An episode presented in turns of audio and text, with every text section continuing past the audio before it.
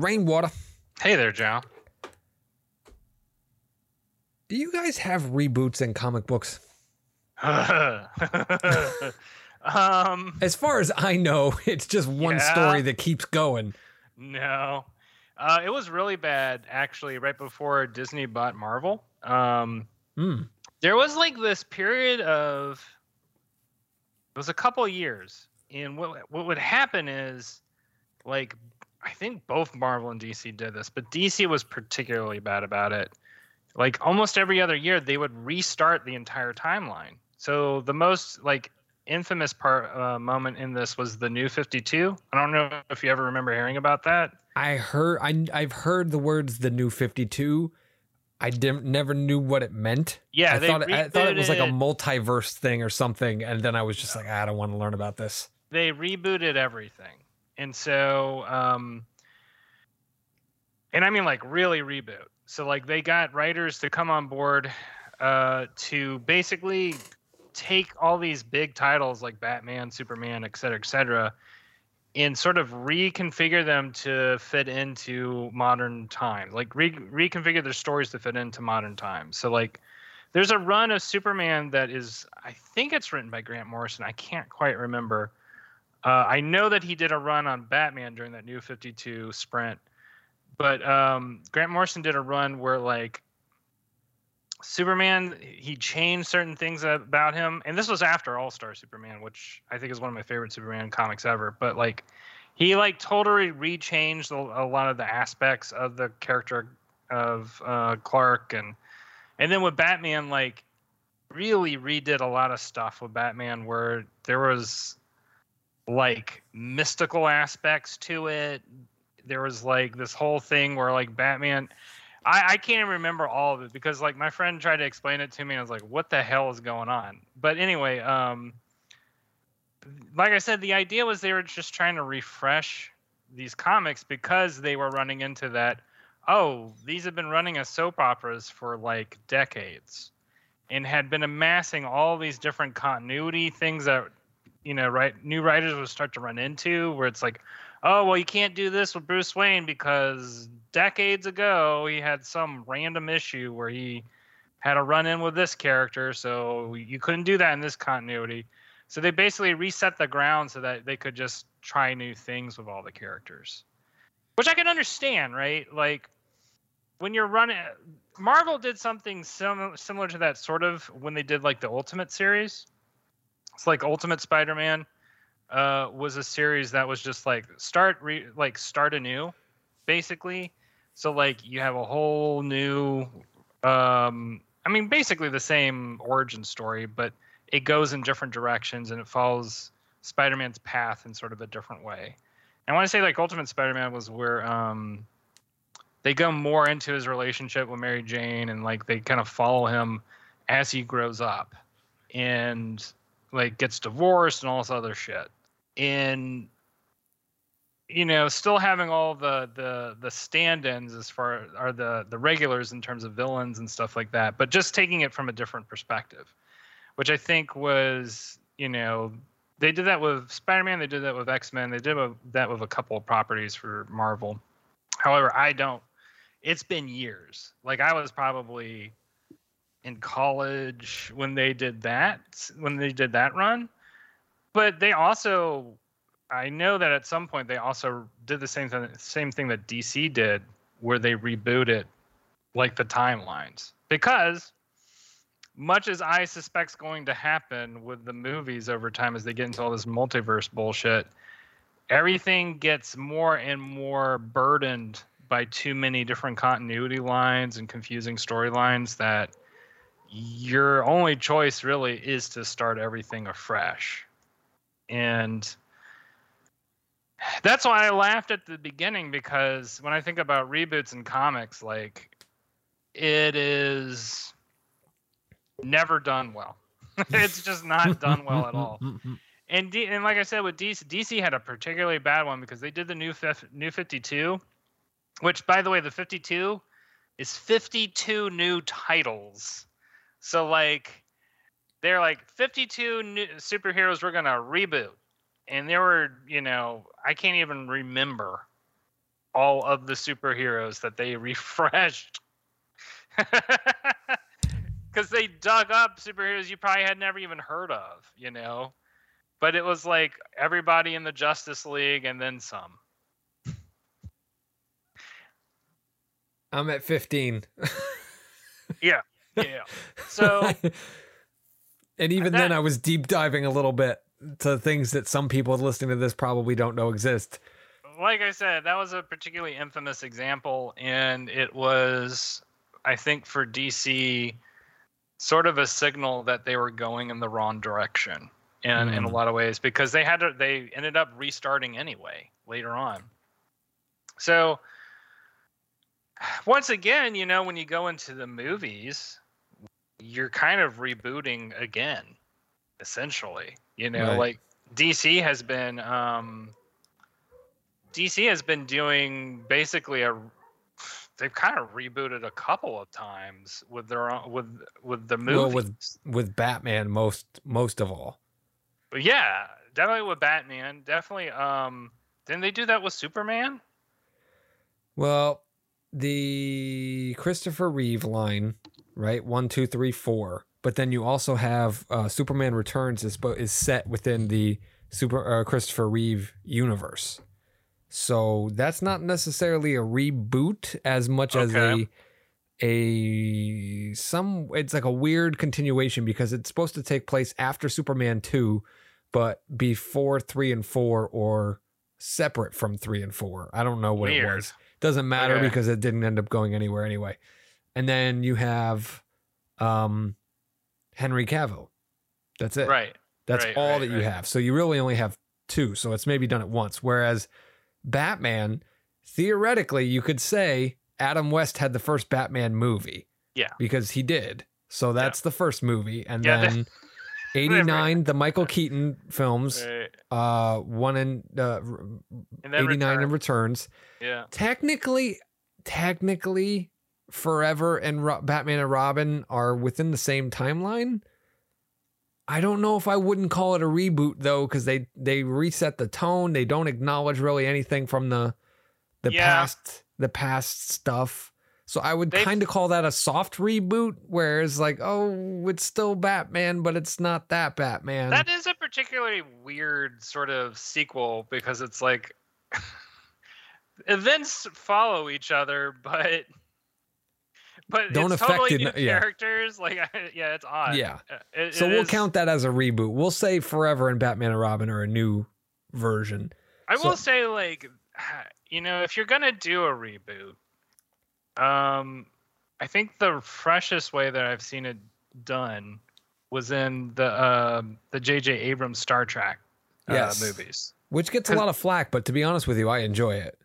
They're good movies overall and then they also just acknowledge like they acknowledge the original series and the original movies while doing its own thing right? Hmm. and to be like hey it's a different this is a different timeline different universe so things play out differently although the characters are still the same. And while i'm not i'm my main issue usually with multiverse stories is when the multiverses interact because that's when you get all the hog shit but like if you want to just be like hey this is a different sort of scenario played out or the same scenario played out in a different way i'm cool with that. Like i Yeah.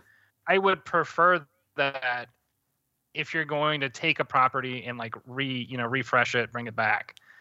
Um i you know like um i know an, an infamous example sort of is the what do you call it? Like the monster movies that they were trying to bring back and they didn't quite make it No.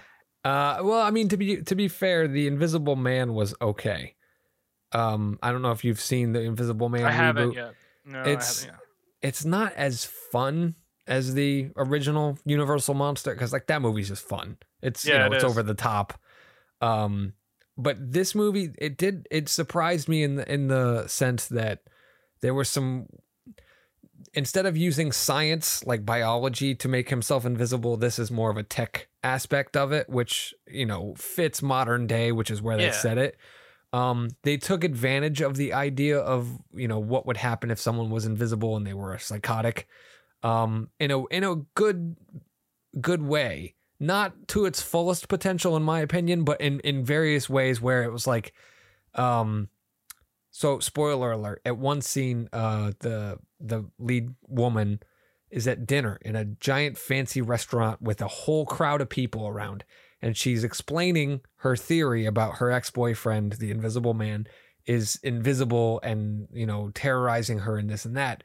And all of a sudden, in the middle of a crowded restaurant, the steak knife sitting next to the friend rises into the air, cuts her throat, and then the lead character's hand gets pulled up and the knife gets put into her hand.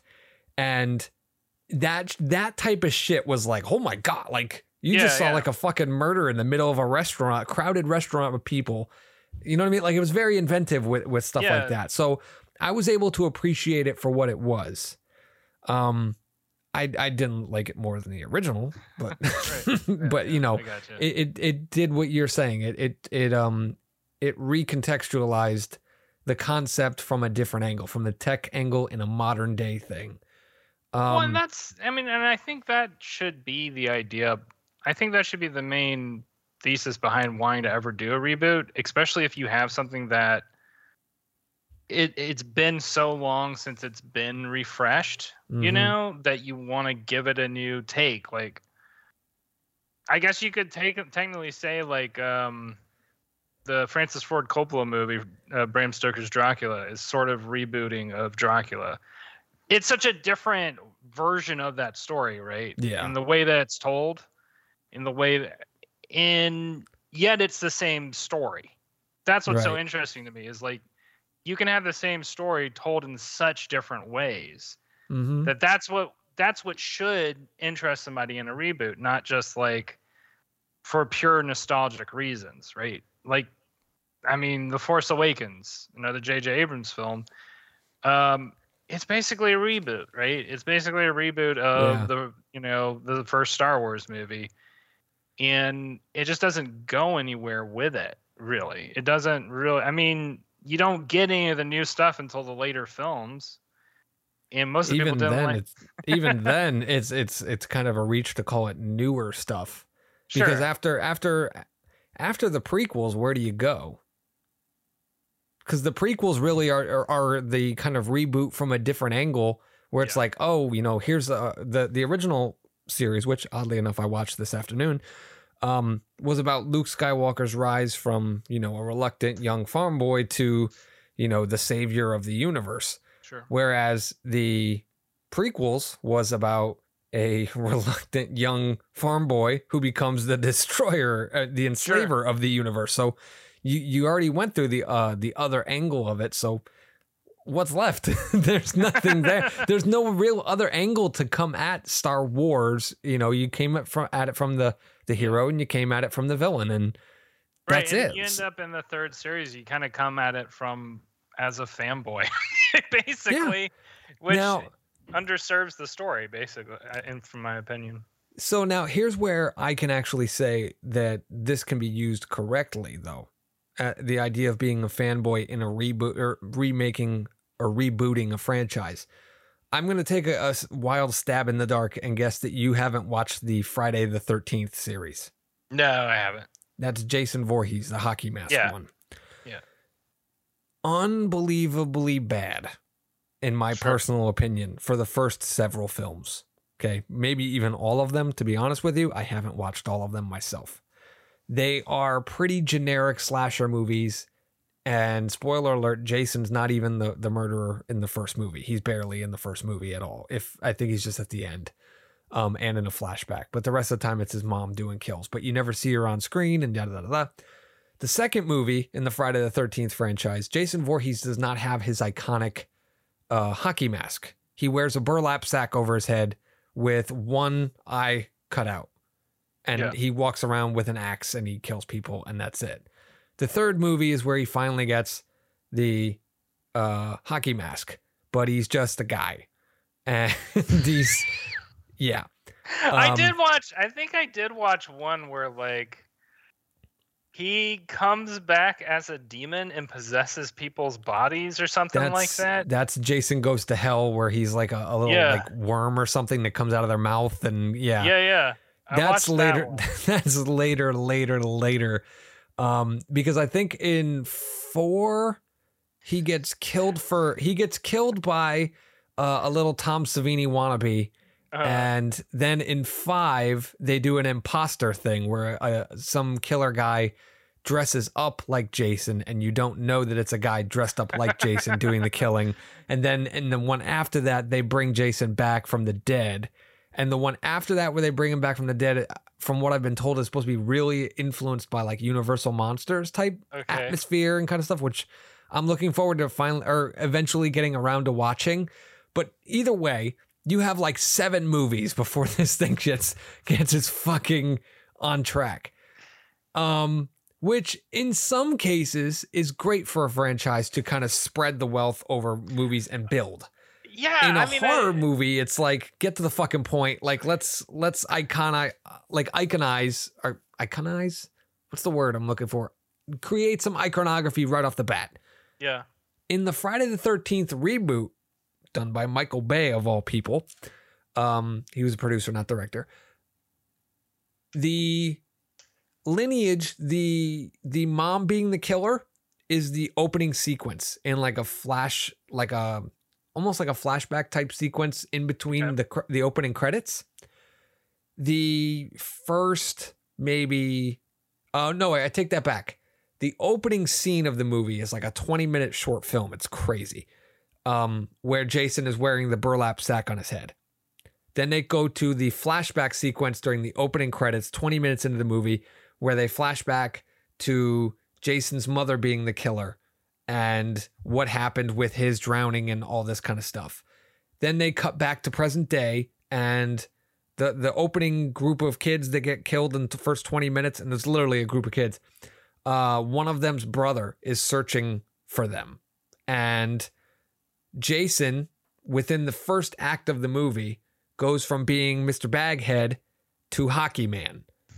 So in the first half of the movie, you cover the first film, the second film, the third film, and you create a character who arcs with, or not arcs, but grows over the Sure. course of the film. New things are happening, interestingly enough. So they're paying homage to the things that came before, but also, and this is in the 80s, and no one gave a shit about continuity in the Friday the 13th series Yeah, yeah. that you know what I mean? Like they were able to ground it in a believable way where it's like, oh, this is what happened. This is how he started. This is how he's growing. This is how he's moving on. This is da da da da. And it actually makes for, in my opinion, the best Friday the Thirteenth movie I've seen. And I've seen a couple of them. I know I haven't seen all of them, but I'm guessing you know Jason Takes Manhattan is not going to be a five star movie. this one where he goes to space as well. Uh, I actually like Jason X is for its campiness. And uh, I'm kind of after watching Jason Goes to Hell, I'm kind of interested now because those movies seem to really um, bake themselves into being sort of shitty. Like they're very there's a certain amount of awareness in how shitty they are. Not in the beginning. They take themselves Yeah. very seriously. I mean, it starts off as an 80s slasher and then it kind of, Yeah. you know, delves into schlock. Um, Yeah, and- I like I, I kind of like when movies get really self-aware and then do silly shit like that. to some extent, I do too, but I also appreciate how they were able to bring it back to its grounded Sure. you know what i mean like its its roots when they did a reboot and they were like because i mean i guess that's how you can pull off that reboot where it's serious where if it hadn't delved into schlock and camp and Right. over the top meta self-awareness you would be tired of the seriousness so it had to go there um but it was one of those situations where it was really good that they were able to take that fanboyness Mhm. to make my point of all the things that were great that were littered throughout several movies and condense it into one to make one above average really good movie in my opinion So, and we're making a we're making a uh, distinction between a reboot and a remake, right? Because I feel like those are kind of two separate ideas. i would agree what would you define them as Uh, Or, well, you know- you know because what I I immediately started thinking about because they did a RoboCop remake, right, rec- not that long ago, and then like um a Total Recall remake, right? mm-hmm. Um, and there was like a, a couple of mo- couple of different sci-fi movies they remade, and I can't remember all of them, but those two in particular. they're not reboots because they don't follow a particular continuity. They're just telling the story again. So I guess what I was saying about Bram Stoker's Dracula, that's really just a remake and not a reboot, right? That's Well, wait, we're what's we're differentiating between remake and reboot. What are your t- definitions for a each of them? reboot. Then would be reboots f- frequently. Um, reboots I often see take the same continuity and then adjust it, or you know, like there was a what was that popular term uh, in the aughts? I think it was retcon, which was Mhm. like basically the idea of you you go back and retroactively just change certain things in the story while maintaining the same storyline overall, right? Yeah. and that's usually the idea behind a lot of reboots is you want to you want to take all the things you liked from the original transport them over into the new thing and then add your own stuff onto it whereas a remake is like you're totally reinterpreting the the property right or the story Mm-hmm. and you're giving it your own spin So you would say that the new Scream movie was a reboot? Yeah, I would say that because the new Scream movie still takes all the stuff from all the previous Scream movies, right? But they also created that Billy Loomis has a Right. Which Right. was never even alluded to in any other thing. If Right. anything, there's massive support and understandably so that he might have been secretly homosexual. Do you know what I mean? Right, like so like I don't understand why but he would be not banging it's not another chick. Remaking, it's not remaking any of the story. It's it's it's still you could still interpret it as a continuity of this of, Right. of the Scream movie, Absolutely. Yeah. but it's not. That isn't contingent on it being enjoyed as a film. So that's a reboot, but you would call the Rob Zombie Halloween's a remake, Yeah, where it's basically the exact same story done executed in a different style. exactly. Okay. So that And- makes sense. I would agree with that. and I think that that uh, once again, it's two different ways of trying to tell a story, right? And it's or retell a story, I guess. And um, it's it's interesting because it's it's hard to figure for me. Like, I personally like if I were asked, right, to tell or to write a script for, um, like a reboot. Of Trailer Star- Park Warlock. Well, What if they come to you and really say, be- in, in 10 years, they say, Rainwater, we want you to reboot your own thing? Oh, I would probably, huh? That's an interesting question. Yeah, I probably would reboot it actually, because I've actually already thought about that. What you would do differently or what you Yeah, would change and continue the. I've thought about if I did the story over, what I would change to make things more thematically whole, Hmm. and then also, um, there's, I mean, like over the course of writing that story, I progressed a lot as an artist. In the sense that I'm, I'm almost un. I feel like to me, it's almost unrecognizable from where I started. And over the time of my progression, I've learned all these new tricks and things that I wish I had at the beginning of writing Trailer Park Warlock because I could add subtlety and nuance that later on I started adding into character designs and character acting that weren't there previously. Wouldn't you call that more of a rewrite than a reboot or a remake? Yeah, that well, it's definitely a rewrite when it's the original artist coming back at it, you know, Hmm. a lot of ways. Although didn't did the original so I guess did the original writer of Scream do the most recent movie? No, he didn't write it. Uh, Okay, he I- he was brought back on as an executive producer, and I believe that That's he um he gave his blessing on the script. He also gave notes and advised them. It was like, oh, you need to change this or do That's that or cool. blah blah blah. But he didn't he didn't start it from scratch. He didn't do anything like that. No, but I that think would- he had a big influence on it, though. So yeah, it would definitely be a rewrite, you know. And I have thought about things that I would want to rewrite. And it's interesting they bring that up because I'd actually um I listened to a uh I guess a live stream of somebody who was launching their webtoon and um they were talking about this the story that they're that they're doing whose name escapes me currently, I'm sad to say. Um I think it's Shadow oh my god, I can't remember what's called. Anyway, point is, I'm just gonna look up the title while I just explain. Um, she like she was relaunching her webtoon Mhm. and it was like the third or fourth retelling of that story. By because- her? Yes, because every time, like she started in high school, and when she did in high school, it was just like, you know, pages that she was probably drawing. I don't, I don't remember what she said, but I'm in my imagination. I think it was like pages she was drawing in her notebooks and stuff, Mhm.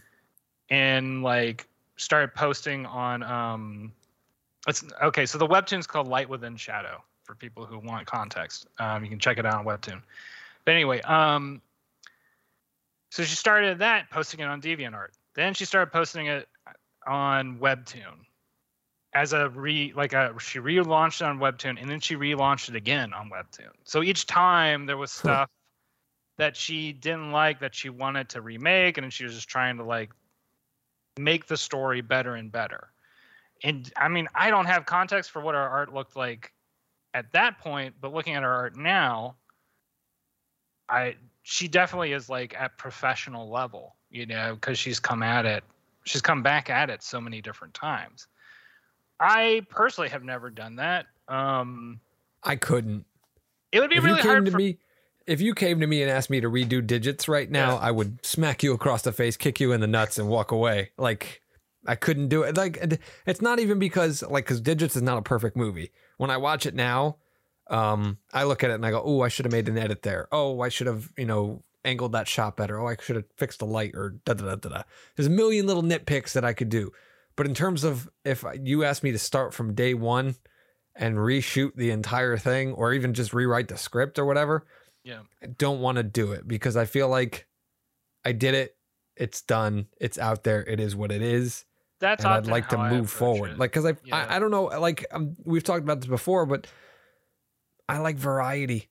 I like different things. And I don't like for a while there, I wanted to do digits, digits too. And I think that was more from a, a fear of abandoning what was working for something that might not Mhm. um which is not a good thing for an artist i think you need to it's like spider-man you need to shoot the next web and let go of the one you're holding on to before the the web catches onto whatever you're going to swing on um i think that's where an artist thrives personally sure. um but i i just couldn't i couldn't do it. Even now like uh, i've finally gotten to the end of uh, like a rewrite on on haunted. And i don't even know if i want to call it perfect but i know that i've reached a personal milestone where i i feel like this is the best i'm gonna do. And I- it's i don't think i've ever said that about the script where i looked at it and go yeah i can do I, like because it was always oh i could do this better. Oh just give me a couple days and i'll come back to it and i'll be able to fix it. Like every time i've gone back and opened the script and reread it i've been like no that's that's what it needs to be. That's good. That's what i can get to. So the idea of revisiting anything of mine couldn't do it. Wouldn't want to do it. It would physically i can feel my stomach churn churning right now. It makes me sick to think about that. I don't know about you but like i mean hats off to her for Yeah, being able to do that but just i just i couldn't. it would be difficult to do. Um, I have thought about, you know, in some hypothetical future, like me in Austin working on a rewrite of Garage Raja, it Hmm. would be totally different. Like it'd be totally different from what we were making at that time. And I, you know, when I do think about it, lately as of now, I'm kind of getting to this point where it's like I just kind of want to do new stuff. You Yeah. know, like I kind of Right. just want to, and especially because I'm getting particularly interested in sort of developing a storied universe out of stuff out of Trailer Park Warlock. We'll see where that goes. You know, over time. the I rainwater cinematic universe yeah, the Rainwater Cinematic Universe. We'll see where that goes after Trailer Park Warlock, but you know, it's a possibility. It is also a possibility, like you were saying. You know, I could be in a position where I am rewriting Trailer Park Warlock as an animated series. But if it's like a different, if it to me, it's like if it's a different medium, you have Yes. to approach it differently and with different expectations. I can't Yeah. approach animation the same way that I would approach a comic book or a prose novel or anything like that. I think Yeah. ad- a- adapting to a different medium allows for not necessarily for rewrites, but for redos or reinterpretations by an artist. And I think that is something that can refresh. If you told me right now, Jao, I want you to remake digits, and I, I told you I'd start getting sick, and then you finished your sentence with, as a classical painting, I want you to get acrylic and get a fucking canvas, and I want you to paint digits as a one picture painting. Then I'd be like, hmm, that's actually I could I could sign up for that. Like Yeah. that's interesting to me. Like how would I do that? How would I take the entire movie, the theme, the characters, the story, the the idea of it? How Yeah. would I put that into a Renaissance style painting? And What a- that that sounds exciting to me. Like I would be like, all right, I'm game. Yeah, I mean, are, what about as a sitcom? You know, like as a. That's a little close. It's too close for you. because well, I mean, if if I hadn't shot, uh, well, see, uh, I would. Uh, okay, it's close, but it's not perfect because digits. For those of you who are listening who haven't seen it, which is mostly probably everybody, um, was shot mockumentary style, which means it's like a fake documentary. If I were to do it like a TV show, that would be way too close to like The Office. So Sure, sure, I would sure. I would one hundred percent either shoot it like a sitcom, like Big Bang Theory or Roseanne or, or The Connors or whatever, Oh, or you know, that makes sense to me too. Why, um, when they did the Clerks TV show, was animated because Mm. it. I think it was as a way to sort of yeah, differentiate, you know, in terms of style, in terms of. Because if you did it as a TV show, people would just be like, "Oh, this doesn't look like the movie." Mhm. But when you have it as an animated show, you have you draw distance from that, and then you allow it to actually sort of seep into its own particular rhythm and vibe. So Mhm. it doesn't it doesn't compete with the movie, basically. yeah, and and and you really take a risk there by isolating your audience. Do you know what I mean? Like that that because they they come with an expectation now, Sure, especially I- if you're the creator. I think it. I mean, I think it personally. It probably mitigates the risk of alienating the audience more if you would have just gone live action, and then it's like, oh, this is the shitty version of Clerks. right? Yeah, Like- with a less of a production budget. Yeah, and- yeah, yeah. absolutely. Well, not that they had one to begin with, but yeah, because I think there was in the '90s there was a string of a couple of like television shows that were based off of movies, and they were frequently not as successful. Although some No. were. I mean, Stargate, to my surprise, it's actually a decent show, even though the production on it is not as good as the move, the original movie, right? Mhm. But um, you just have to sort of accept that and go with it, and then it's vaguely more. It's vaguely enjoyable. You know what Yeah. I mean? right. But there is always that aspect where it's like, oh, this is feels watered down compared to the original version. Right. Yeah, I don't know. That that that to me it's like going back to the well. You know what I mean? And damn it, like 10 years ago as as a, just starting out as an artist, I would have said to you, "Yeah, I'll do anything. I'll, I'll do anything." But now it's now I'm back to the point cuz you know, when you're a starving artist where you know, you're just desperate to get anything done. Now, having done some stuff, I think I would rather starve for a little while than go back to the well. I really, I really do feel that way. I feel like it's kind of like when they say, "Oh, if you need a million dollars to get your movie done, you should only take like seven hundred thousand because that that putting you in that box will push you creatively." Whereas I feel like if you don't go back to the Mm. well for something that you've already been successful at, Mm. you'll be more likely to succeed in your next endeavor or at least find some, some fulfillment um because you took a chance on something else but then again that's just me i'm just you know what i mean like that's my my preference as an artist is that variety like i don't know it's gonna be a why it's and this has been my hardest problem because at the moment i'm in the process of working on beating out i should say uh cemetery sweethearts that's a rom-com and digits was a rom-com and i'm having a little bit of an issue not doing the same thing you know what I mean? Sure, like it's it's a little bit of a challenge to not have that same dynamic, but like I already found it where it's like the guy's friends hate the girl and the you know what I mean? Like he's trying to over and, I, and I'm finding myself I'm like I'm just remaking digits as a fucking Halloween you know, graveyard Oh, yeah, yeah. romance. Like, Well, that's the thing though, is themes. Uh, I mean, I pretty much every artist will unconsciously replay themes in their stories. True. very true. And I think that's awesome because that's what they're trying to work out on a personal level. Working out their shit. Yeah, I mean, I, there's definitely theme. It's not obvious necessarily, but there are themes in Trailer Park Warlock that carry over from Garage Raja that I didn't even become aware of until I'm like deep in the middle of it. And I'm like, oh shit, it's this is kind of similar to stuff that I was dealing with in that story. But like, I'm probably always going to be doing different variations on that throughout my life, or at least Mhm. until I've resolved whatever it is that I feel like I need to get resolved in telling a story. You know, Absolutely. Um, I've seen. I mean, you. uh, I mean, there are some writers that's their entire work completely. Like, I I think a year ago I went through like all of Ayn Rand's books. It's all the same story over and over again, just from slightly different like perspectives, basically. And it's all kind of based on her trauma, having grown up in what would become the Soviet Union in dealing with like the the revolution that destroyed her life, like the life of the place where she was growing up. So you know, she moves to America and like basically she sees herself as a writer as somebody who's just wanting to warn Americans of like, don't let this happen to you. And that's Mm. like every single one of her stories is just kind of re revisiting that trauma over and over again from different perspectives and in different uh different philosophical tones.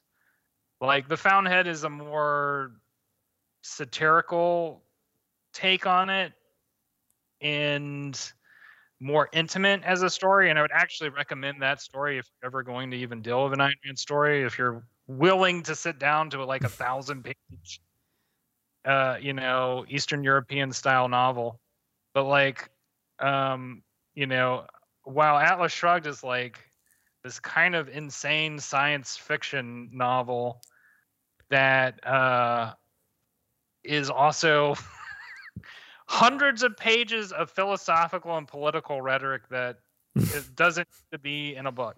So anyway um point is is like pretty ti- i feel like this is pretty typical of artists in general to they have a theme that they're latched onto throughout life Mhm. and they're always trying to find ways to reboot that theme but from different angles different perspectives different uh say it in a different way because that is part i mean it's like their perspective right Mhm. um, their perspective is colored by their trauma or their their past their memories their the things that they're nostalgic about whatever you know it to a certain level it can't be helped. Um, another another example of this would be uh, the the most recent glut of like games by front uh, from software. So they've made these games called uh, originally it was called dark souls. I think that was the very first game. And they made three Dark Souls games. They're all the same game. They all have the same like thematics. It's all about like you're kind of this ghost person who kind of keeps getting reincarnated and you're trying to explore this world and every time you die you learn a little bit more about the world and you you grow a little bit and get more powerful and uh, there's always some terrible Cthulhu Lovecraftian thing going on in the background of every story. And uh and anyway, From Software then did like Bloodborne, which is literally just those games but with a different title. like and slight like they focused maybe a little bit more on the Cthulhu stuff. And then they did a most recent title called Elden Ring. Pretty much the exact same game, but this time they got George R. R. Martin to come on and and write the scenario and come up with some stuff about this guy named the Dung Eater. But it's the same game. It's like every single one of those games are the same game.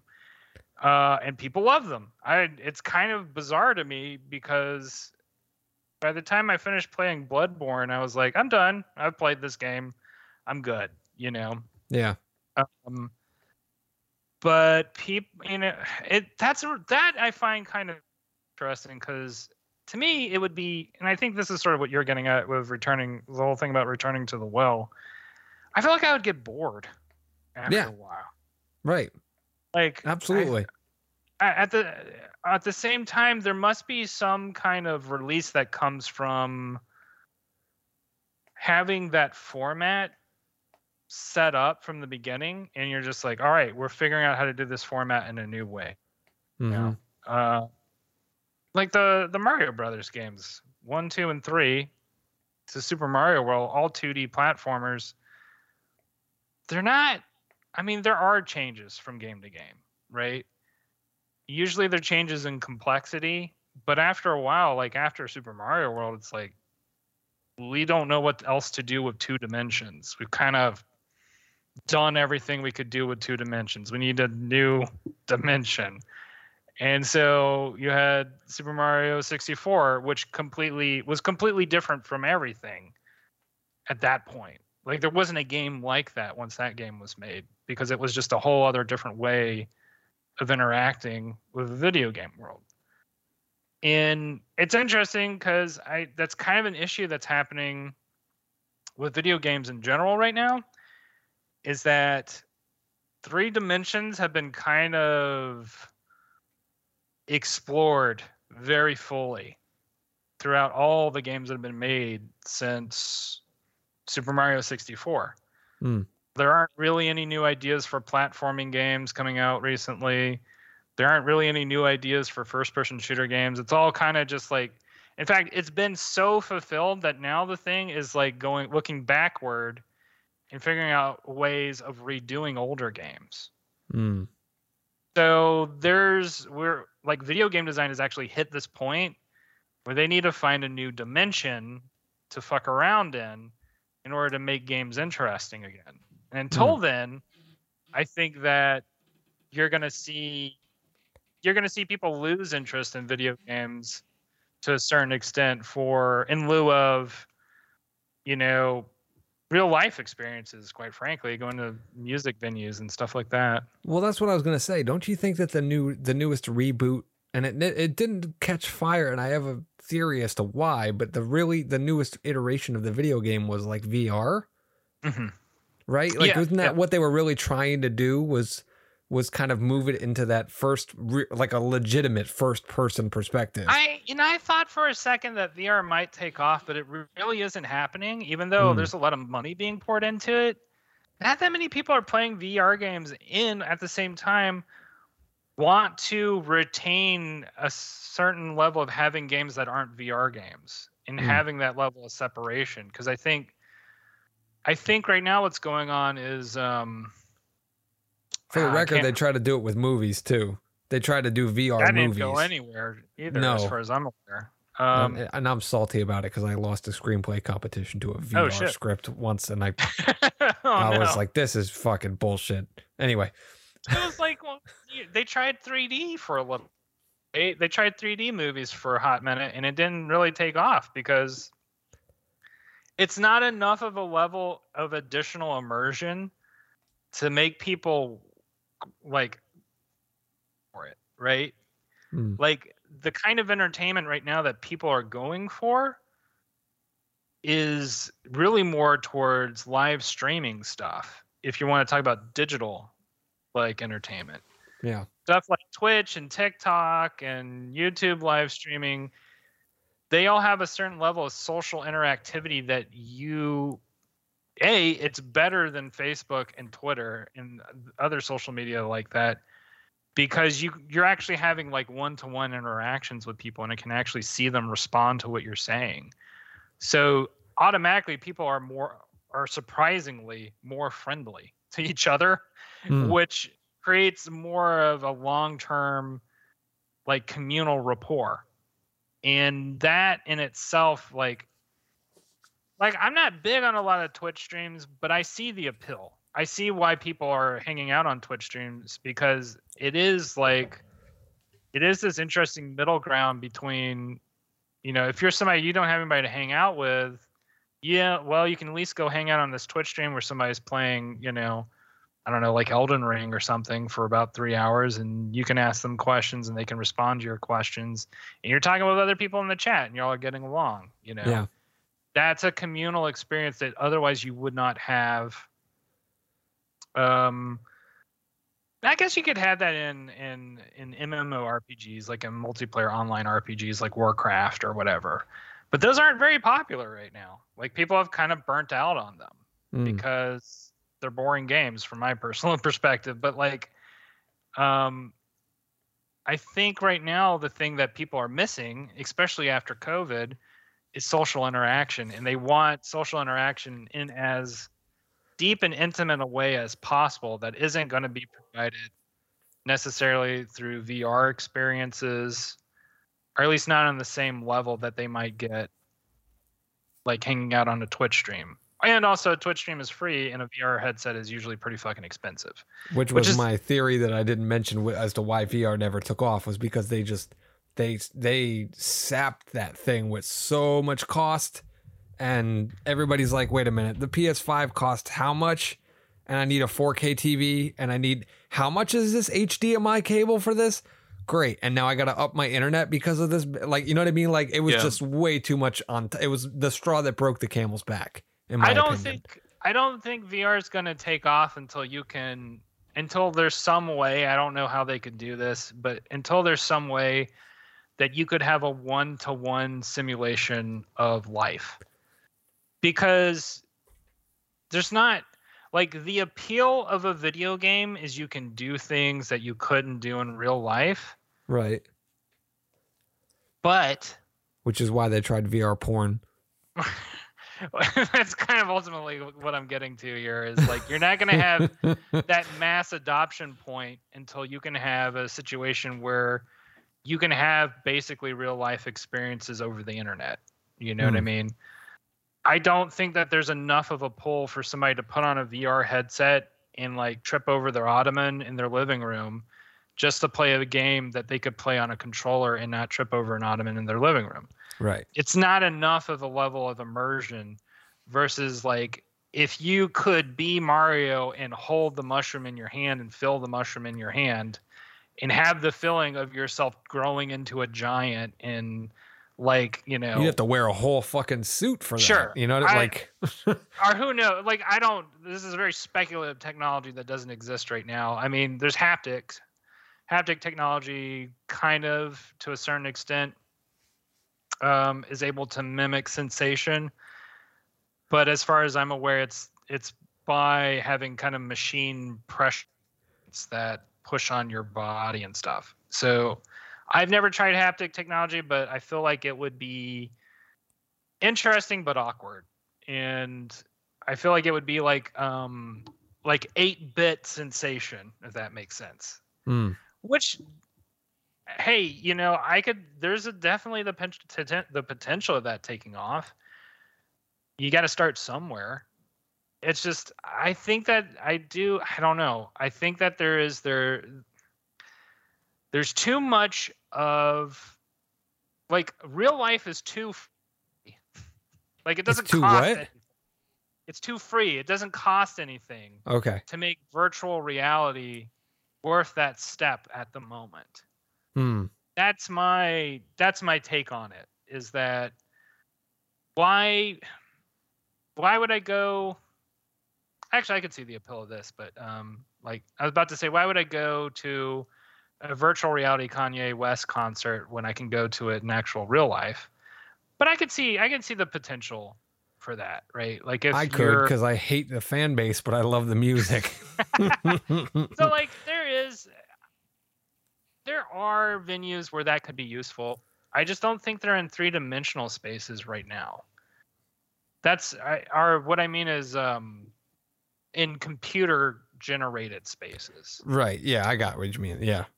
like if there was like you know you could put your headset on a drone or a camera or something and be in a physical space and look at it from that perspective there's a huge appeal for that Sure. there's a huge appeal for that right now. I just can't afford it. So like That's fair. Um so anyway, dialing back to reboots and remakes. I don't know how we got Virtual on a giant reality is the remake of actual reality. of reality. reality. Yeah. that's Uh, that's the segue. Um, I had a I had a question for you, which was if you were an well, I mean, you are an artist, but if you were an artist that were asked to do a reboot for some kind of a property, um, what would you do? Like, what would you like? How would you approach doing someone else like a reboot of somebody else's work? And if off the top of your head, if you have something in mind that you wish you could actually tackle, you feel free to mention it. But I'm just curious about the like the process that you think. Yeah, you would was- take. I'm, I'm thinking really hard about what property would it be because that that gives me sort of the that would define the process that you use. yeah that would that would define the process that I would use. Like if it were something, let's say, um, trying to think of like a video game property or something. Like if I, somebody asked me to make a video game movie, right? Like let's say, uh, The Legend of Zelda, right? Um, somebody like Nintendo has come to me to ask me to make a live action, just to make it more complicated for me, a live action Legend of Zelda game or movie. Mhm. Um, all right. First of all, I have to figure out. I I would approach it from the perspective of like solving a problem, because that is a problem. like if it were if it were animated, I think that would be easier. But if it were live action, I suddenly have the problem of having to make a translation between something that is that started as Unreal and then making it believable and real, right? Mm. Within the framework of like, we want you to hire. Uh, I was gonna say Tom Cruise. He could have. Tom Cruise could have been a great link in the '80s. I mean, I don't know. He has. He doesn't really age, so maybe he could still do it. Um, he doesn't have to talk either. That's the other part about that. Um, Does he have to run? That's the, that's like in the contract. yeah, we can make that work. Uh, this could actually be great. Uh, he doesn't have to talk because Link doesn't talk. That's actually something I would keep in the movie. As I would be very faithful to the games in that sense, where Link never talks, um, and everybody kind of just responds to him. And I think that would make for an interesting character dynamic, right? Um, and then I would keep it simple in the sense of keep the story simple and and make it more about having um having go ahead I want to stop you. Yeah. Because what you're describing is ada- adapting. You're adapting from one to a different medium. You're not rebooting or remaking. was remake i feel like remaking and, da- and adapting are in the same spirit though Wouldn't they be the same medium though? Isn't that the Oh. differential between it though? yeah is that, that is a differential for sure that's the differential? about is that. that a remake or a reboot is is is still within the original medium? Um, okay well then let's step back like if i'm asked to remake zelda as a video game Okay, that's fair. Yeah. Yeah. that makes sense uh i would first have to look at all the previous zelda video games just to figure out like what's already been done you know Right. Uh, I can remember most of them because I've played a lot of them, but there's a fair amount that I haven't played because I haven't had the time to. But I would play all, I'd either play or at least watch, like, uh, you know, some video game recaps or whatever those games to understand, like, where have audiences been in these games Mm. so that I can figure out where to go that they, they haven't been, you know, what hasn't been done within the within that space and adapt it to like what are the most and then adapt it to what are the most effective iterations so like i think one of the most popular versions of the zelda games and i haven't played it yet is breath of the wild. And the one of the reasons why people like it is it's it's open world. Like you're not told where to go. You can just start exploring wherever you want from where you start. And it allows you to experiment and try out things and just sort of live in the world and play in it as you want. Um, I want to play Breath of the Wild because it reminds me of one of my favorite Zelda games, which is this, which is number two. Um, what the hell is it called? It was Zelda 2 on the NES. I can't remember the the subtitle for it, but it's also an open world game. It's super hard because they don't tell you shit about what you're where you're supposed to go, what you're supposed to do. You just have to figure it out.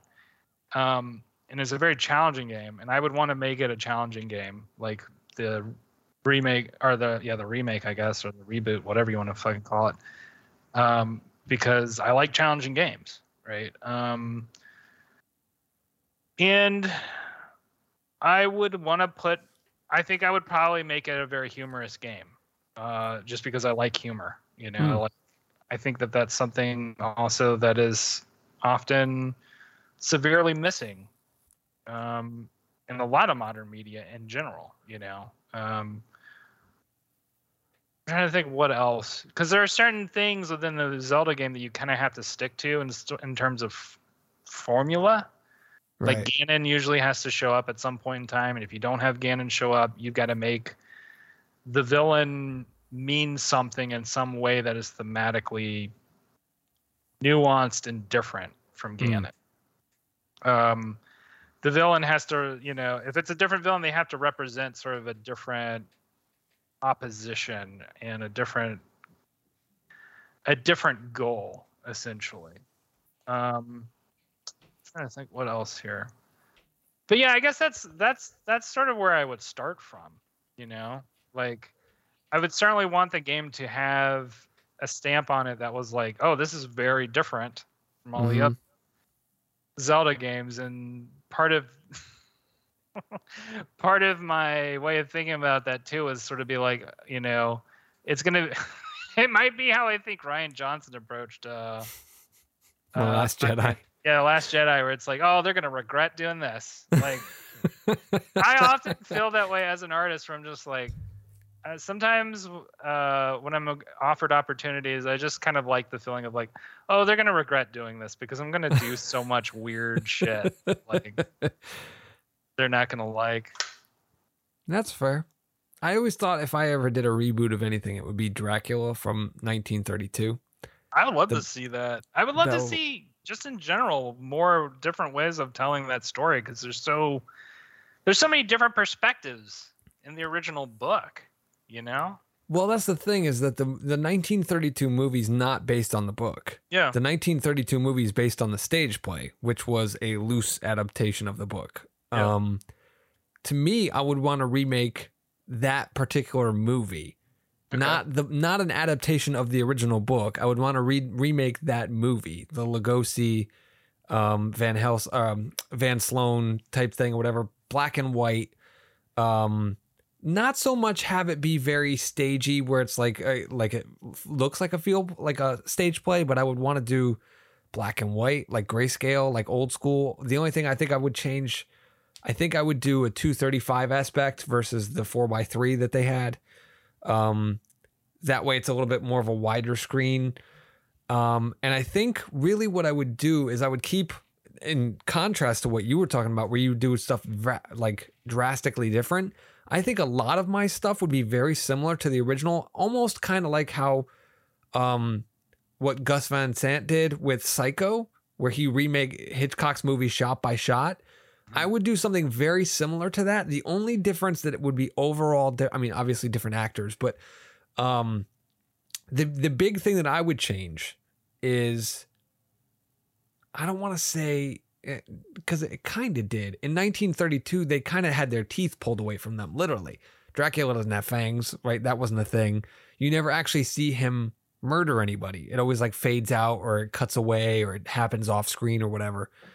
I would, that's the only thing is that mine would be like, I don't want to say ultra violent, but it would be a lot more You wouldn't shy away from the violence. No, I would definitely put it on screen because, in my opinion, Yeah, yeah. the birth of the genre of horror was supposed to horrify you. Yeah, yeah. And if you know what I mean, like so, the idea of someone, and this is something that is very prevalent without within horror itself, even to this day. You can do the worst things ever. You can like I don't know. I highly doubt you watched the new Chainsaw Texas Chainsaw Massacre movie from uh, this year that came out on Netflix. no, I haven't seen it. Okay, at one point they take the original final girl from the original movie. It's a different actress because the original actress passed away. But they take the character, right, and they have her go up against Leatherface, the guy with the chainsaw, and he literally stabs her through the stomach with the chainsaw and lifts her above his head on the chainsaw, revving the chainsaw through her, cutting her in half, right? Whoa. Which is pretty pretty gory and disgusting. yeah. Here's the kicker. She dies instantly. Right? Yeah. It's allowed. What they're not allowed to do in horror movies, which I plan on doing in Haunted and plan on doing um or would do in, in a Dracula remake that I would do.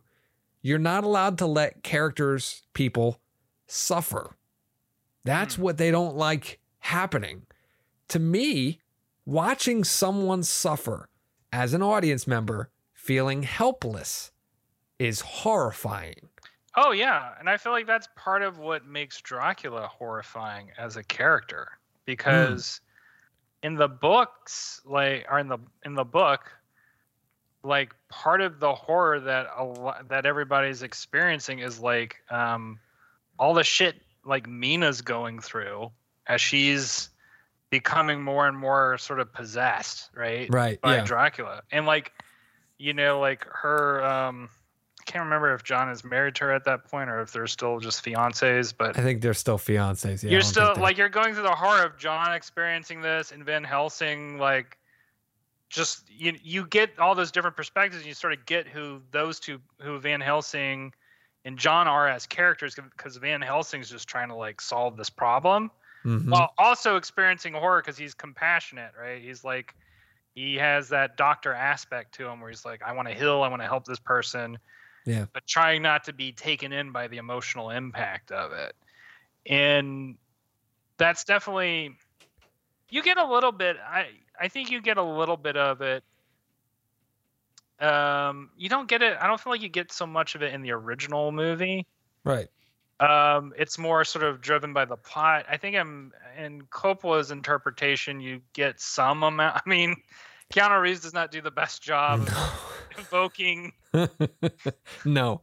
Jonathan Harker's like uh, like horror at what's happening, but Yeah. like uh, you know, Anthony Hopkins does a pretty decent job of sort of evoking it, and A little you bit, get yeah. get a sense of like he can imagine the suffering that's happening Mm. and then you as the audience member starts to imagine it too and so i that's because the idea of being sort of possessed right by a malevolent uh like monster spirit whatever is a scary it's a scary idea like Absolutely. i think you know like the exorcist does that in like a very good way yes. just like because it's from the perspective often of the parents and you're like holy shit if i was in that position what the fuck would i do you know how would i not faint you know like at the every idea the idea of making an audience member feel helpless Mhm. is what excites me about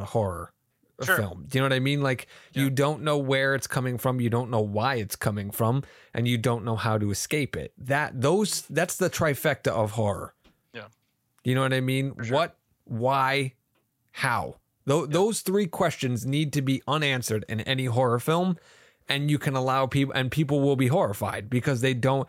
You know what I mean? Eh, You have to have a context enough that they're in, educated as to you know what that they are that the characters they're watching are in fact helpless. But you also have to understand that what's what is going on to some extent it's a it's a delicate balance. Do you know what i mean? Because otherwise you can lose them entirely. But if you can find that sweet spot with all those things people will walk away fucking scared out of their minds. And that's that to me is horror. That is what horror is not about you know oh you got chainsawed into the air and cut in half. Yeah it's a gruesome thought but Yeah. at this point in cinema and the experience of moviegoers, you know, we've seen that it's not like, you know, we know we we've seen behind the curtain. Movie magic has been completely Right. obliterated in the modern day. Like they tell you how to do everything. You can go on YouTube and look up a tutorial on, on how to After Effects that like tomorrow, and it's not that scary anymore. But the the idea from the story standpoint. If you can hit those things, you will find For horror sure. again, and that's what I would want to put back in Dracula if I was doing uh, like a remake. i think that's what made like Get Out such a an effective horror movie was that it really captures that sense of helplessness, right? Right. Where it's just like this the main character is put in this position where he's almost there's almost nothing that he can do at a certain point. Like Yes. he doesn't know how to get out of it. And so that's a really like you're saying, I think that's a great way of putting it. Um terror, basically. The sense that you're yeah, you're not in control. Yeah. And that's that to me is what I would that's what I think is missing. That, that that's why I think a lot of people in modern audiences like if you got a, like a 20 year old and tried to show them you know 1932 Dracula they'd be like this shit is boring like I don't get what like who cares. The atmosphere is great to someone like me like I I appreciate it for that but if you're going looking for a horror movie or whatever like it's not going to do the trick. And back in 1932 absolutely.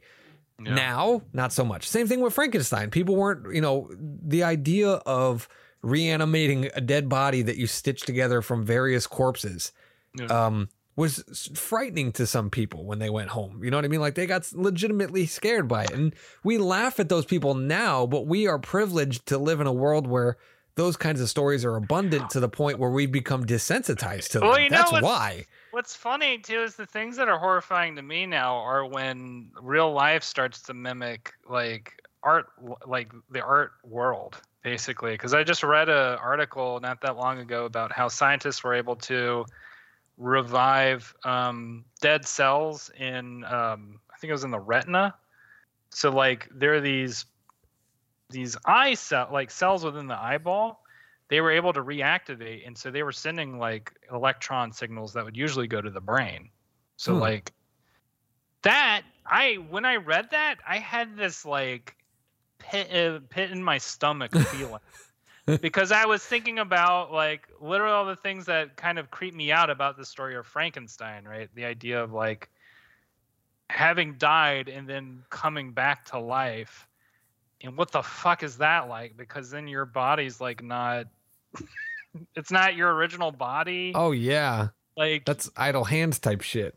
yeah it, it's not like anything with the brain just starts to creep me out to think about because um we're all so used to like inhabiting our bodies right and having a normal everyday experience but like that gets back into that helpless territory like if something goes wrong with your brain like there's not a whole lot you know there's not a whole lot that can be done